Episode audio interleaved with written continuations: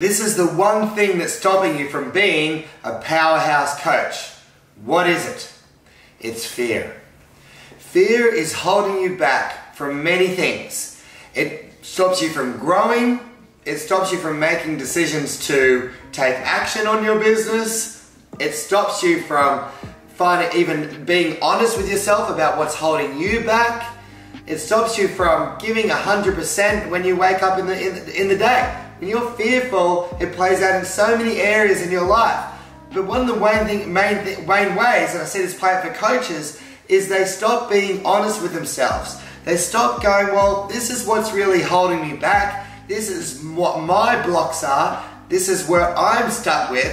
And rather than ask for help, they try to do it all in their own. They and uh, female coaches can do this a lot as well. They get in into masculine. They're like, oh, they close off and they stop allowing themselves to receive help, and they close off. And it's like I've got to prove something to someone just by trying to do this all on my own. So you know, not receiving help is an expression of that fear where it's like, well, what if I was to receive help? Well, maybe that would make me feel not enough because all of a sudden I'm forced to, you know, give up control and ask for help from somebody else and I've got some stored meaning that means I'm weak or something. It's bullshit, right? So you've got to be honest with yourself about what is holding you back and, you know, if you can't solve it yourself, then you should go and ask for help, right? That's, that's how I've done things in my life. I have two coaches right now in my life uh, helping me, right? And that's helped me to progress and be my best self. Now, the other thing that's really important as an expression of the fear is these the more you heal yourself, the more you release these negative emotions from your past that have been stored on negative events in your life, then that is directly related to your income. Because the more stored anger, the more stored hurt, the more stored fear, the more stored sadness and shame or guilt or resentment, whatever it may be, that has such negative effects. What it does, first thing, is it lowers your vibration right? So you start attracting negative places, people, and events into your life because the universe is vibrational. So when you're in a negative state, you start attracting those negative things into your life. So it has an energetic effect in the universe. You're always talking to the universe with what you're emotionally being, right? Then the other way that it lowers things for you is it shuts down access to the prefrontal cortex. So you start being flooded with all these stress hormones of adrenaline and cortisol nonstop. So that actually lowers your IQ by, by 50% or more by actually being flooded by these negative emotions. And that's terrible. You, you can't make clear decisions in that place. The other way that the fear comes uh, plays out is we start to come up with a story that protects us from feeling the fear.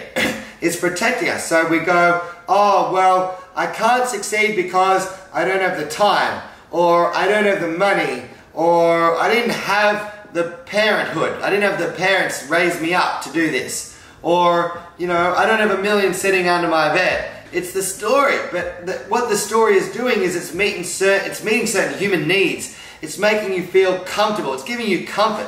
You would prefer comfort over growth. That's why you're stuck. The, the second human need it's meeting is it's giving you significance. You're like, oh, well, make because I'm so special and I'm so important and my thing is so big and bad, that's why I can't change. And the third need that the story meets for you is it gives you a way to connect with yourself. And, and, and so you're connecting with yourself through this way and it becomes addictive. There, there's a book uh, by Candace Pert, I believe her name was, and it's called Molecules of Emotion. And in that book, she said that the emotions actually become addictive to the nervous system. They give you like the same hit as if you were taking cocaine or drugs because what it does is it binds to the receptors of the cell and it gives a, a certain biochemical hit. You're like, oh, I need more of that. And so you keep repeating the same emotional patterns every day. And, and it's bullshit. It's got to stop. So I, I remember talking with a lady the other day and she like, she had a whole bunch of stories about why she couldn't change. She's like, oh, I've been going through so much more than everybody else and my situation is so bad. Like, you cannot change very often your situation, but you can change the way that you perceive that situation. You can, sometimes if you can't change the situation, you're going to change the way you're seeing it.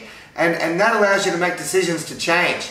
And so I there's this quote, right? God grant me serenity to accept the things that I cannot change, and the courage to accept the things that I can, and the wisdom to know the difference. So go out there and ask for help. Get out of that fear state, and you'll see your business grow.